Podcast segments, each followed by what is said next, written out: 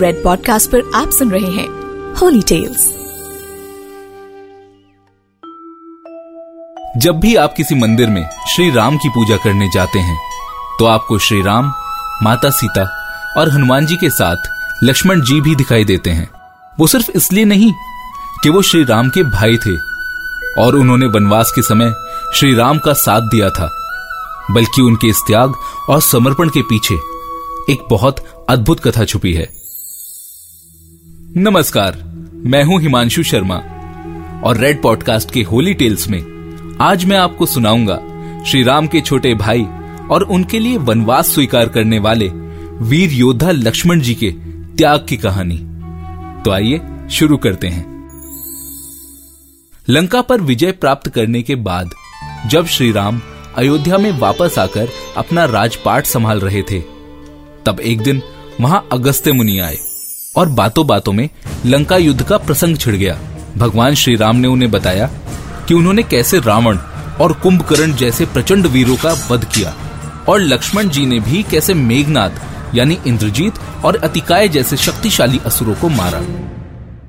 इस पर अगस्त्य मुनि बोले, श्री राम, बेशक रावण और कुंभकर्ण प्रचंड वीर थे, लेकिन सबसे बड़ा वीर तो मेघनाथ ही था। उसने अंतरिक्ष में स्थित होकर स्वर्गलोक के राजा इंद्र से युद्ध किया था और उन्हें बांधकर लंका ले आया था।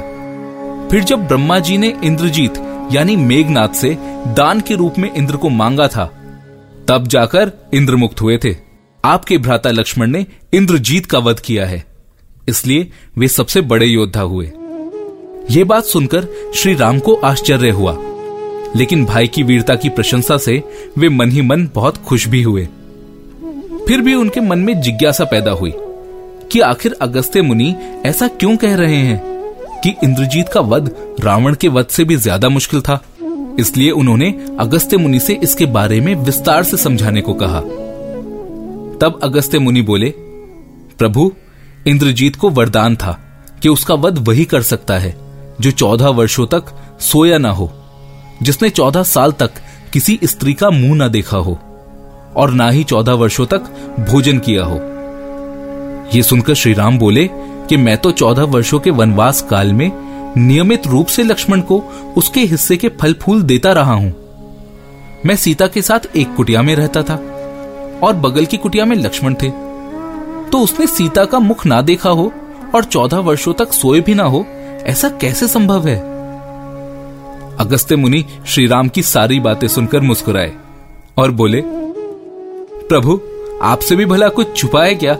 फिर अगस्त्य मुनि को समझने में देर न लगी कि श्री राम चाहते हैं कि उनका गुणगान तो सब करते हैं, पर उनके छोटे भ्राता, जिसने एक राजकुमार का जीवन छोड़कर केवल अपने भाई के लिए चौदह वर्षों का त्याग किया था, इसके लिए उन लक्ष्मण की वीरता और तप की चर्चा भी अयोध्या के घर घर में होनी चाहिए।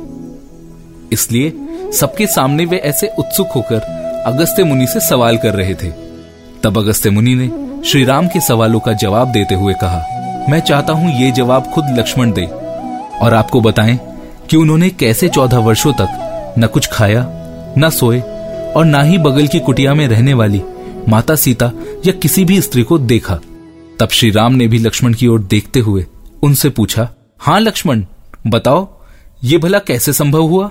तब लक्ष्मण जी बोले, भैया, जब हम भाभी को तलाशते हुए ऋष्यमुख पर्वत पर गए थे तो आपको याद होगा कि सुग्रीव ने हमें माता सीता के आभूषण दिखाकर पहचानने को कहा था। पर मैं माता के पैरों के नुपुर के सिवाय उनके कोई भी आभूषण को नहीं पहचान पाया था, क्योंकि मैंने कभी उनके चरणों के ऊपर देखा ही नहीं था।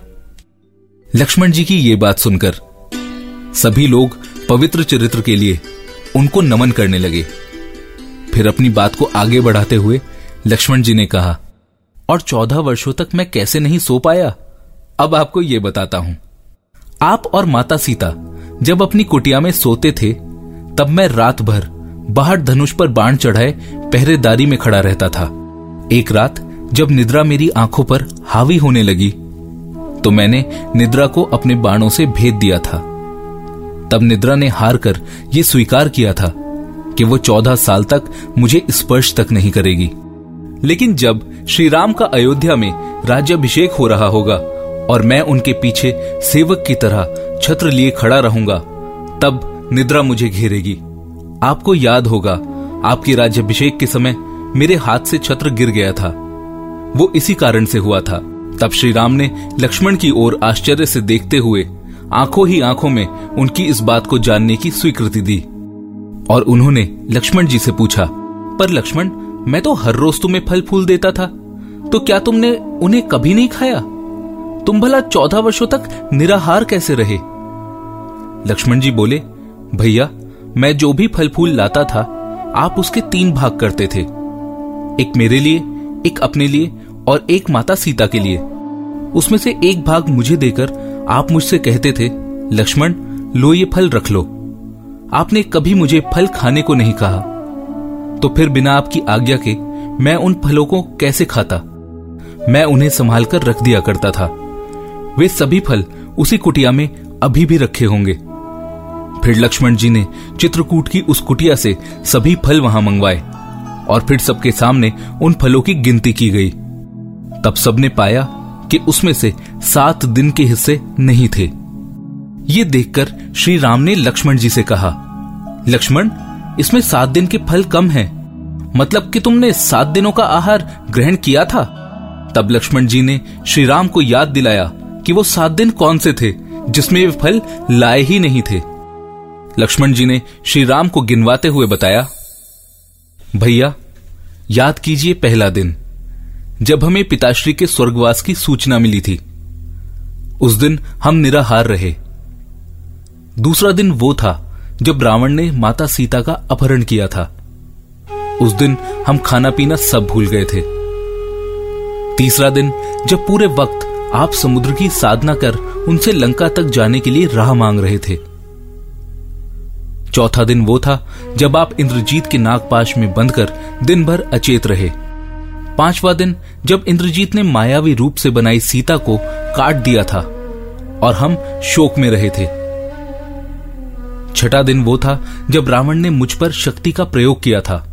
और सातवां दिन वो, जिस दिन आपने रावण का वध किया था, और मैंने रावण से ज्ञान अर्जित किया था। इन सात दिनों में हमें भोजन की सुध ही कहाँ थी? और हाँ शिक्षा के समय मैंने ऋषि विश्वामित्र जी से एक अतिरिक्त विद्या का ज्ञान लिया था। बिना आहार के जीने की विद्या। उसके प्रयोग से मैं चौदह साल तक अपनी भूख को नियंत्रित कर सका।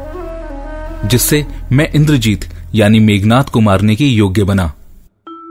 लक्ष्मण की ये बात सुनकर श्री राम अपने सिंहासन से उठ खड़े हुए और उन्होंने भाई लक्ष्मण को अपने हृदय से लगा लिया। हर ओर लक्ष्मण जी की जय जयकार होने लगी। ये कहानी सुनकर आपके हृदय में भी लक्ष्मण जी के प्रति प्रेम और श्रद्धा का भाव बढ़ गया होगा।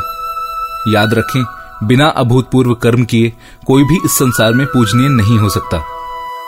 मैं हूँ हिमांशु शर्मा और आप सुन रहे हैं रेड पॉडकास्ट पर होली टेल्स ऐसे और कई किस्सों के लिए लॉग ऑन करें the astrologic dot com you are listening to red podcast holy tales written by Himanshu Sharma audio design by Ayush Mehra Send your feedback and suggestions. Right to us at podcast at redfm.in.